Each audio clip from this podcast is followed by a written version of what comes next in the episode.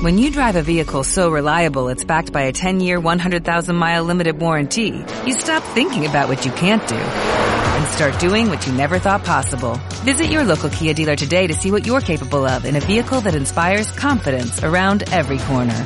Kia, movement that inspires. Call 800-333-4KIA for details. Always drive safely. Limited inventory available. Warranties include 10-year 100,000-mile powertrain and 5-year 60,000-mile basic. Warranties are limited. See retailer for details.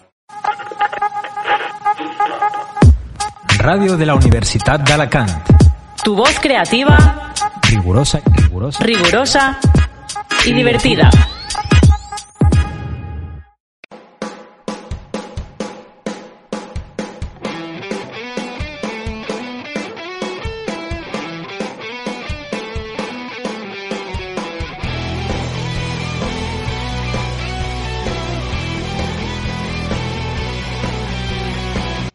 Muy buenas a todos y bienvenidos a La Voz Docente hoy desde casa, en nuestro tercer programa ya.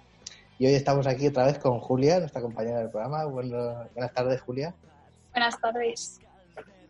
Y bueno, hoy presentamos un programa también eh, cargadito de muchas cosas para hablar. Vamos a ver si nos da tiempo a abordar todos los temas, porque aquí Julia ha hecho una tarea de investigación, la verdad que bastante puntera. Así que vamos a comentarlo todo.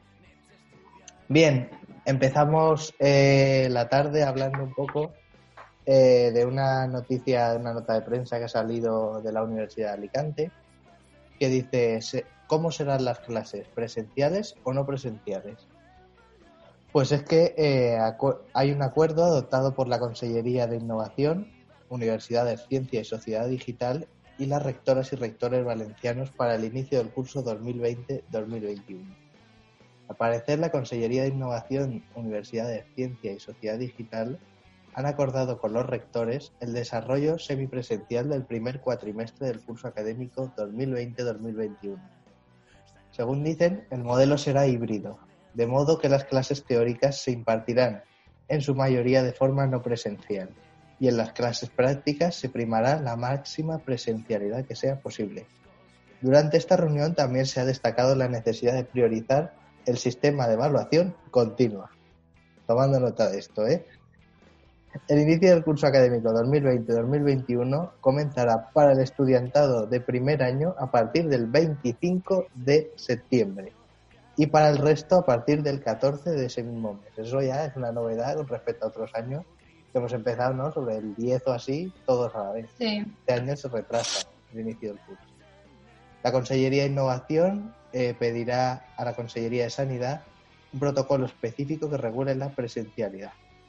Pues bueno, esta noticia un poco, eh, según nos dicen, aún está todo ahí un poco en el aire cómo va a ser el curso, pero parece que están buscando eso, un modelo que combine la modalidad presencial y la no presencial, pero parece que aún tienen que concretarlo un poco más. Por otro lado, pues eso, las novedades como por ejemplo es el, el inicio del curso, que este año se retrasa un par de semanas más. Y, y eso, por ejemplo, eh, también eh, a destacar, estábamos comentando antes, está el tema de los pisos que estábamos diciendo de estudiantes. Que muchos estudiantes estos eh, en estos días tienen ya que renovar el contrato, tienen que buscarse piso y aún están ahí muchos eh, pendientes de si va a haber estudios presenciales o no, para ver si se renueva el contrato o no. Entonces, por lo que parece, pues eso va a haber ahí, yo creo Y el tema también de las prácticas en los colegios también lo hemos tratado un poco antes. Que supongamos que como los colegios sí que van a estar al 100% abiertos y en presencial, vamos a suponer que podremos hacerlas. Exacto. sí. Me imagino que haremos prácticas con menos niños y yo creo que más calmaicos, porque con las normas de distanciamiento social estará más, estará más relajado el ambiente. ¿no? Más, sí, sí. Pero bueno, en principio eso, los coles eh, se está diciendo ¿no? que quieren abrir con un régimen bastante reducido y veremos a ver si se pueden realizar las prácticas. sí. Y pues eso, en cuanto a, a la noticia del próximo curso eh, universitario, en cuanto tengamos más noticias, pues iremos informando conforme vayan saliendo las noticias oficiales. De momento eh, de parte de las facultades lo que nos dicen es que están preparando varios eh, escenarios para ver eh, finalmente cómo se hace, pero que ya hay varias previsiones de cómo va a ser el curso. Bien, la siguiente noticia dice Educación, esta es una nota de prensa de la Generalitat, dice Educación invierte eh, 2 millones de euros para fomentar la innovación educativa en las aulas. Según dicen, se dará prioridad a las propuestas de escuelas e institutos que impulsen nuevas estrategias de enseñanza para dar respuesta a la situación vivida de la crisis sanitaria.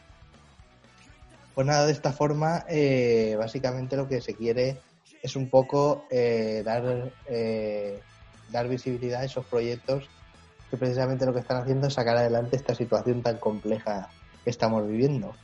La principal novedad de esta convocatoria para el curso que viene es eso, que se va a dar prioridad a las propuestas de escuelas e institutos que van a impulsar de manera creativa intervenciones y actuaciones que fomenten nuevas estrategias enseñanza-aprendizaje que den respuesta a la situación vivida de la crisis sanitaria.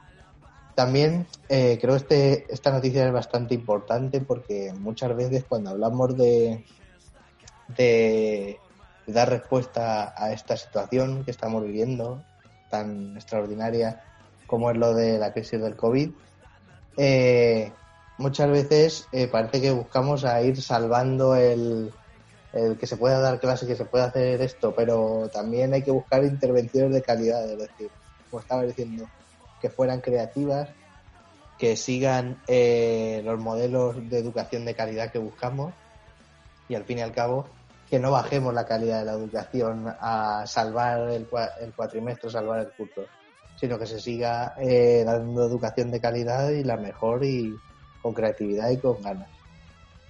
Asimismo, también, eh, según dicen, eh, se asegura la continuidad durante el próximo curso de los proyectos que este año no han podido concluir las actividades.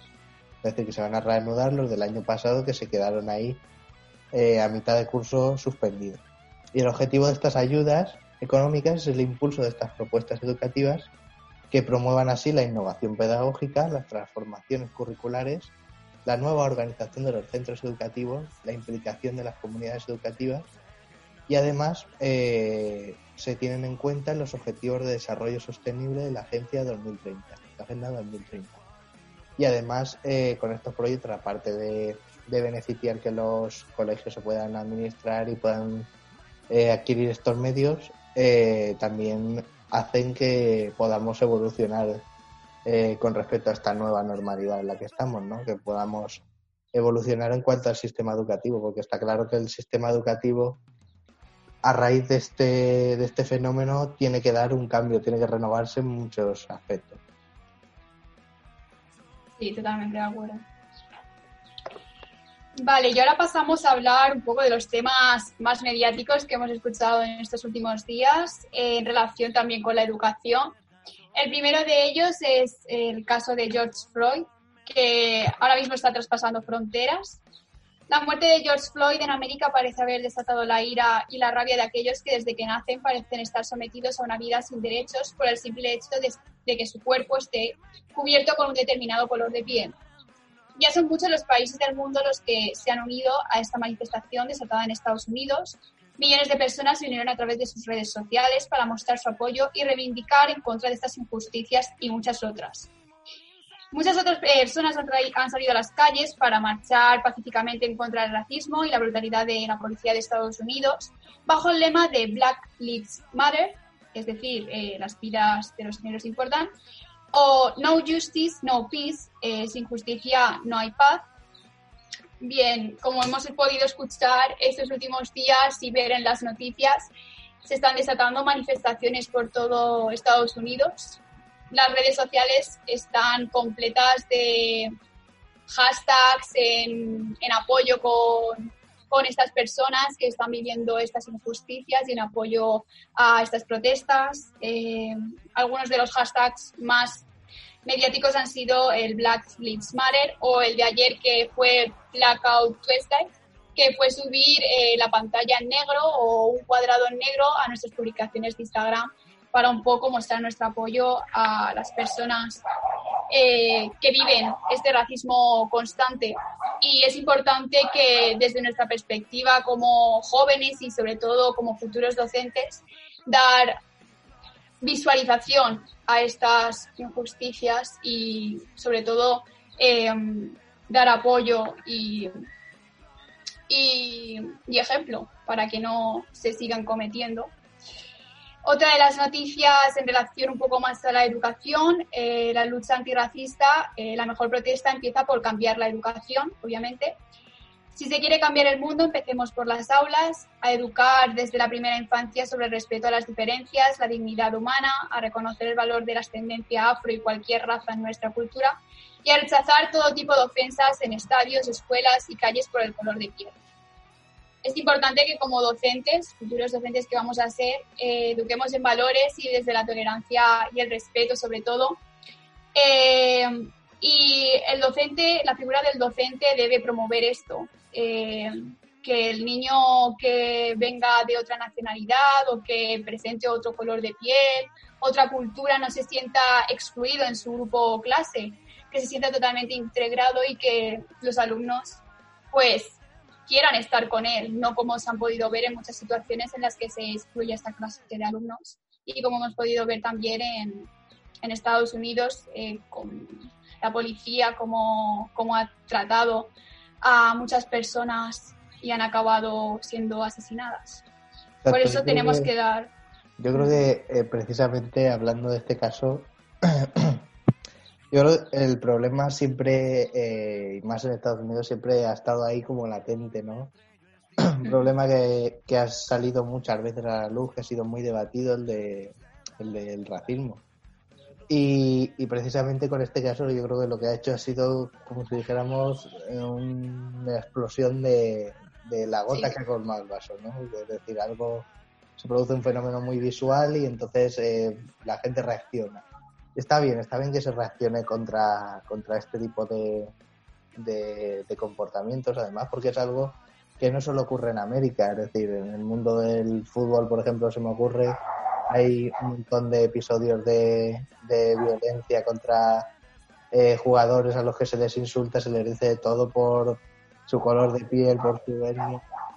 Y es algo que, que parece mentira, que parece algo, yo creo que dices de otro tiempo, de la época de cuando las colonizaciones. Sí, que parece, ahora mismo parece como un hecho aislado allí en Estados Unidos y que no concierne a todo el mundo. Pero, obviamente el racismo se da en todas partes.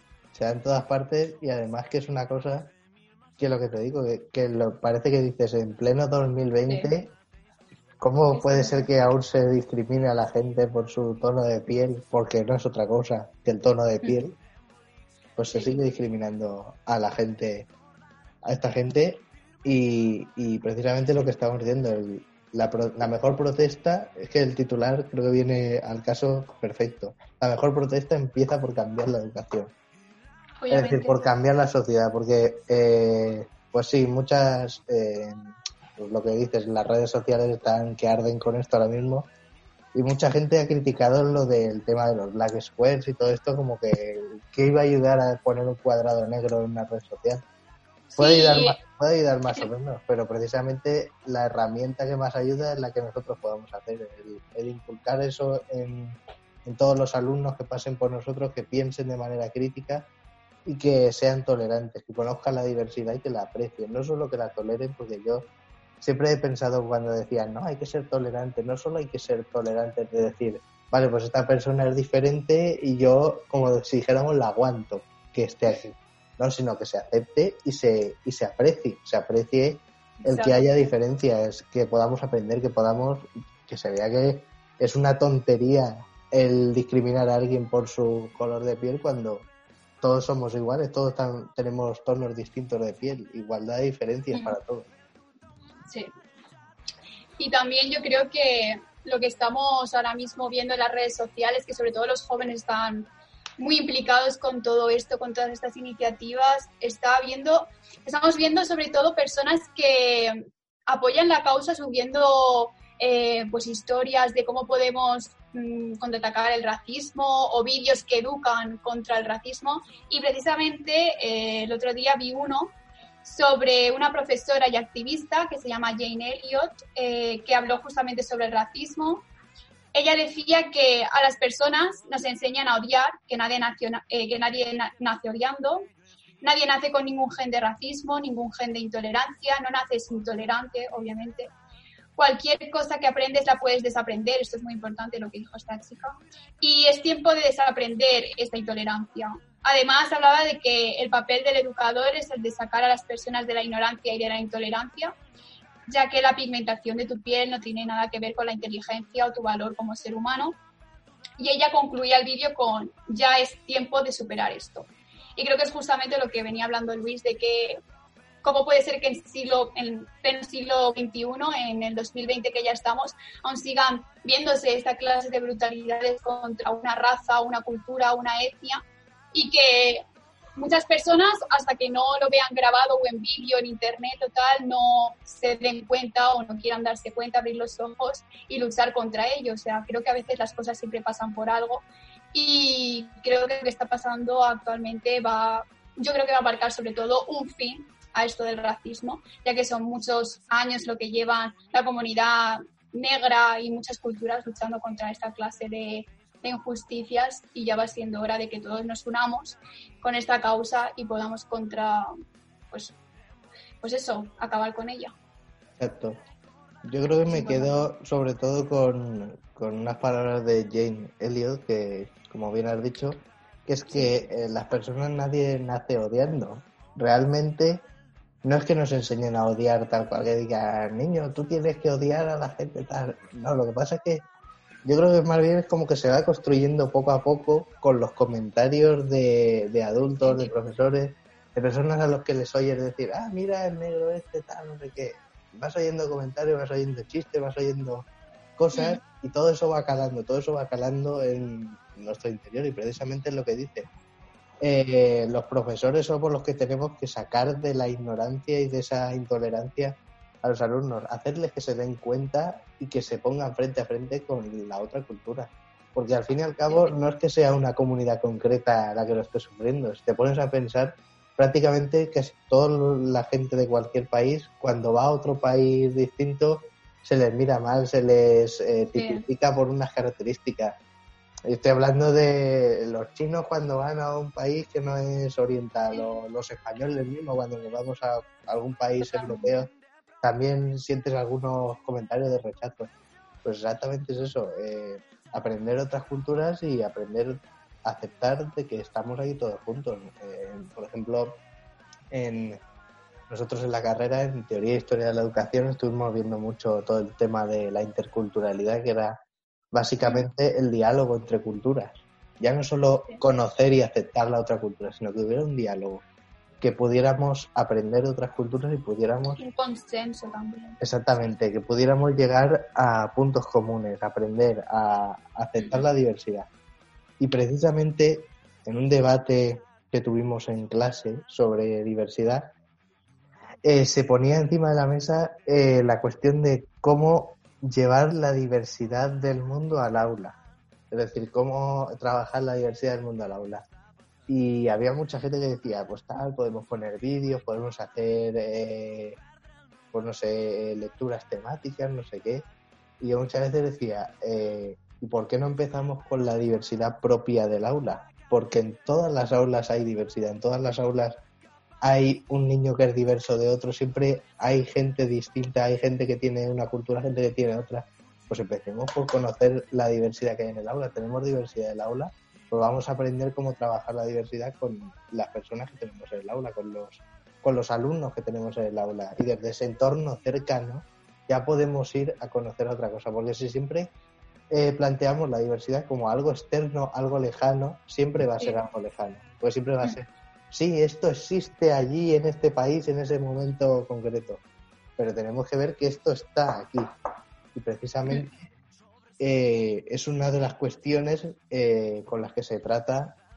Eh, otro punto que queríamos comentar así un poco por encima, que era la diferencia entre el sistema educativo ¿no? de Estados Unidos y, el, europeo. Y el europeo. Mm, sí, un poco, bueno, es mm, nosotros podríamos decir que somos privilegiados en lo que cabe, nuestro sistema educativo público poco a poco va mejorando. Allí en Estados Unidos el sistema educativo público, sobre todo el de la primaria, eh, está muy mal visto. Vi el otro día en un reportaje en el que salía un hombre diciendo de que eh, si tú llevas a tus hijos a un colegio público, te tachan como que no estás educando a tus hijos correctamente, no están recibiendo una buena educación y que normalmente las familias suelen preferir colegios privados o concertados allí en Estados Unidos. Y es más, cuando el alumno llega a la universidad, eh, muchas familias tienen que pedir préstamos e incluso muchas otras se tienen que endeudar toda su vida para poder pagar la universidad, cosa que aquí en Europa podemos dar gracias de que eso no pasa, un poco en diferencia con, con el sistema educativo estadounidense. Y, y sí, eh, sobre todo pues eh, era un poco ver ese contraste entre la cultura americana, que siempre es, aquí gana el, el mejor, el que más fuerza tiene, el que más, ¿sabes? Y la diferencia con la cultura europea, que yo creo que a día de hoy podríamos estar bastante orgullosos de lo que hemos podido conseguir y que sobre todo que lo que está pasando en Estados Unidos también lo veamos como propio, lo que has dicho antes, Luis. Exacto. Que también veamos en nuestras aulas lo que has hablado, que también hay rechazos constantemente, y ya no solo por el color de piel, por cualquier otras circunstancias o cualquier otro tema. Hay rechazo constantemente y creo que es importante que como docentes eduquemos para que todo el mundo se sienta incluido y que los alumnos puedan ver en el otro una persona con la que sumar, no con la que restar. Exacto. Siempre, pues, un poco lo que decíamos. América siempre se ha visto, ¿no? Como un mundo eh, lejano y, en las películas. Y bastante, exacto, bastante ensalzado, yo creo, por las películas. Pero es cierto que es una cultura, la verdad, que bastante particular, diría yo. Y, y sí que es verdad que muchas veces muchos de estos temas los vemos muy lejanos, precisamente yo creo que por eso, por esa cultura. Porque parece que sí, son esos de la bandera de Estados Unidos, los de la Casa Blanca, los de las escopetas, no sé qué. Y parece que es algo que ocurre allí solo y eso se queda allí. Pero es algo... Sí, o que ocurre en el cine. Claro. Es algo que no, pero eso son historias que pasan. Y son historias que pasan que parece que eso sí se vive ahí en América, pero se está viviendo en América y episodios parecidos pueden pasar en cualquier país y de hecho no pasan a lo mejor a tan escala pero se producen pequeños enfrentamientos no paramos de ver eh, pues vídeos de personas que son de otro país y se les comenta eh, despectivamente por no sé me estoy me, se me está viniendo al caso unos eh, propietarios de una tienda creo que era de, propietarios asiáticos o algo así, una señora se les estaba diciendo que, no eran españoles o no sé qué. Son enfrentamientos que, que dices, en Estados Unidos pues a lo mejor está un poco más institucionalizado porque siempre tienen eh, ese, ese conflicto con un poco con la ideología de, de la policía que, que, hay en Estados Unidos y que siempre nos deja imágenes yo creo que bastante lamentables. Eh, pero a nivel eh, de ciudadano, a nivel de persona, esas personas sí que siguen, sí que son eh, personas que son libres de, elegir lo que piensan, de elegir lo que toleran, lo que aceptan.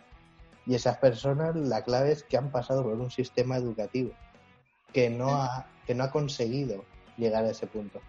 Entonces, a nivel de España, pues también tenemos que trabajar en eso. Yo creo que todos los profesores, pues eso lo tendríamos que tener en la cabeza cuando hablamos de atención a la diversidad, precisamente en la universidad. Se nos olvida muchas veces este tema. Siempre cuando hablamos de atender a la diversidad, atender a la inclusión, siempre hablamos, siempre, si te fijas, de dificultades y trastornos del aprendizaje fundamentalmente. Pero pocas veces hablamos de inclusión de culturas, de inclusión de, de diferentes nacionalidades, de diferentes... Y también está, está en el currículum, lo de los alumnos extranjeros, es importante que también lo hubiéramos tratado. Está a nivel curricular y debemos ser conscientes de ello. Porque la mayoría de programaciones didácticas pues nos, centramos básicamente en eso, en dificultades de aprendizaje, mm. trastornos de aprendizaje. Pero ¿dónde está también eh, esa inclusión de las personas en función de su cultura, ese trabajo de la cultura, los valores. Entonces, eh, las autoridades, eh, la comunidad científica internacional nos lo dice. Principios básicos son igualdad de diferencias, el- es decir, ver que todos somos igual de diferentes, o sea, todos somos muy diferentes, y eso es algo que tenemos en común todos. No es que nosotros seamos de una forma y otros sean de otra. Cada uno es distinto y ya está. Trabajar eso, trabajar el reconocimiento del otro, sobre todo eh, trabajar un concepto que se llama inteligencia cultural, que cada cultura posee su propia visión del mundo, su propia inteligencia, su propia manera de ver las cosas. Y trabajar con eso, con el respeto a eso y sobre todo con la puesta en común, con el diálogo intercultural que decíamos, ¿no? Escuchar y hablar. Sí, creo que has, has concluido perfectamente lo que queríamos un poco reflejar, ¿no?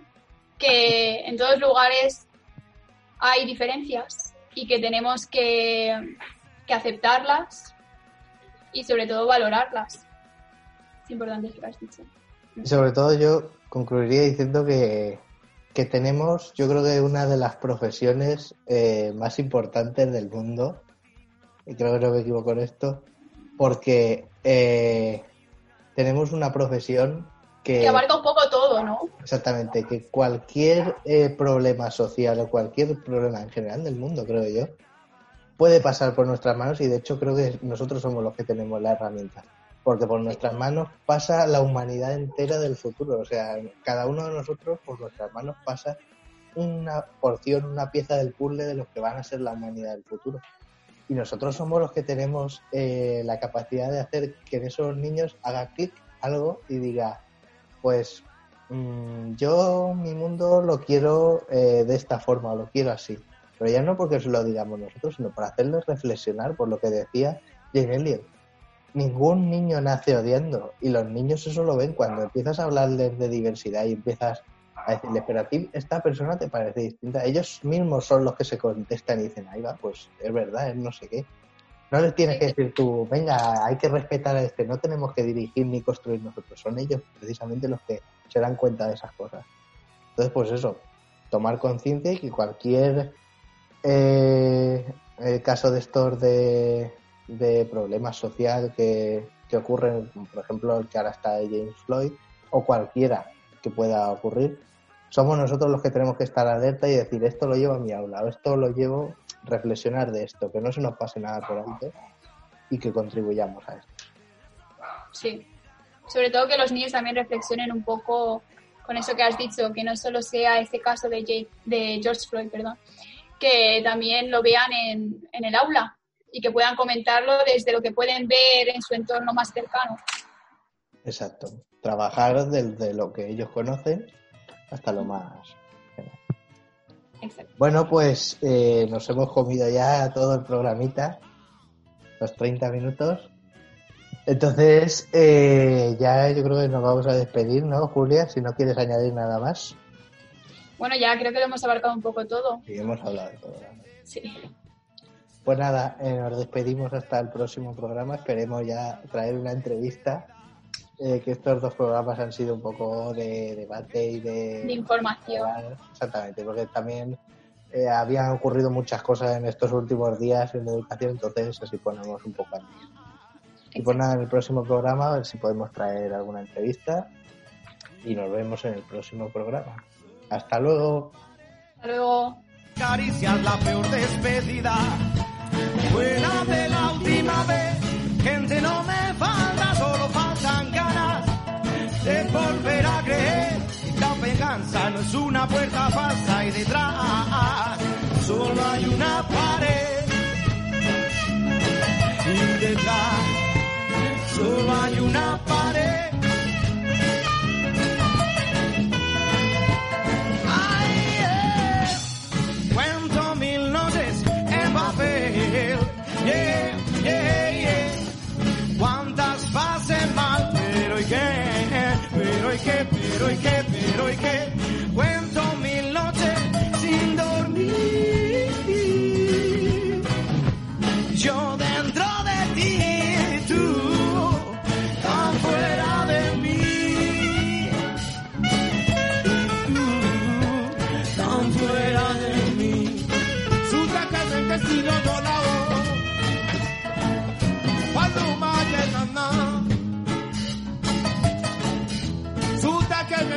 Saca su tocino, no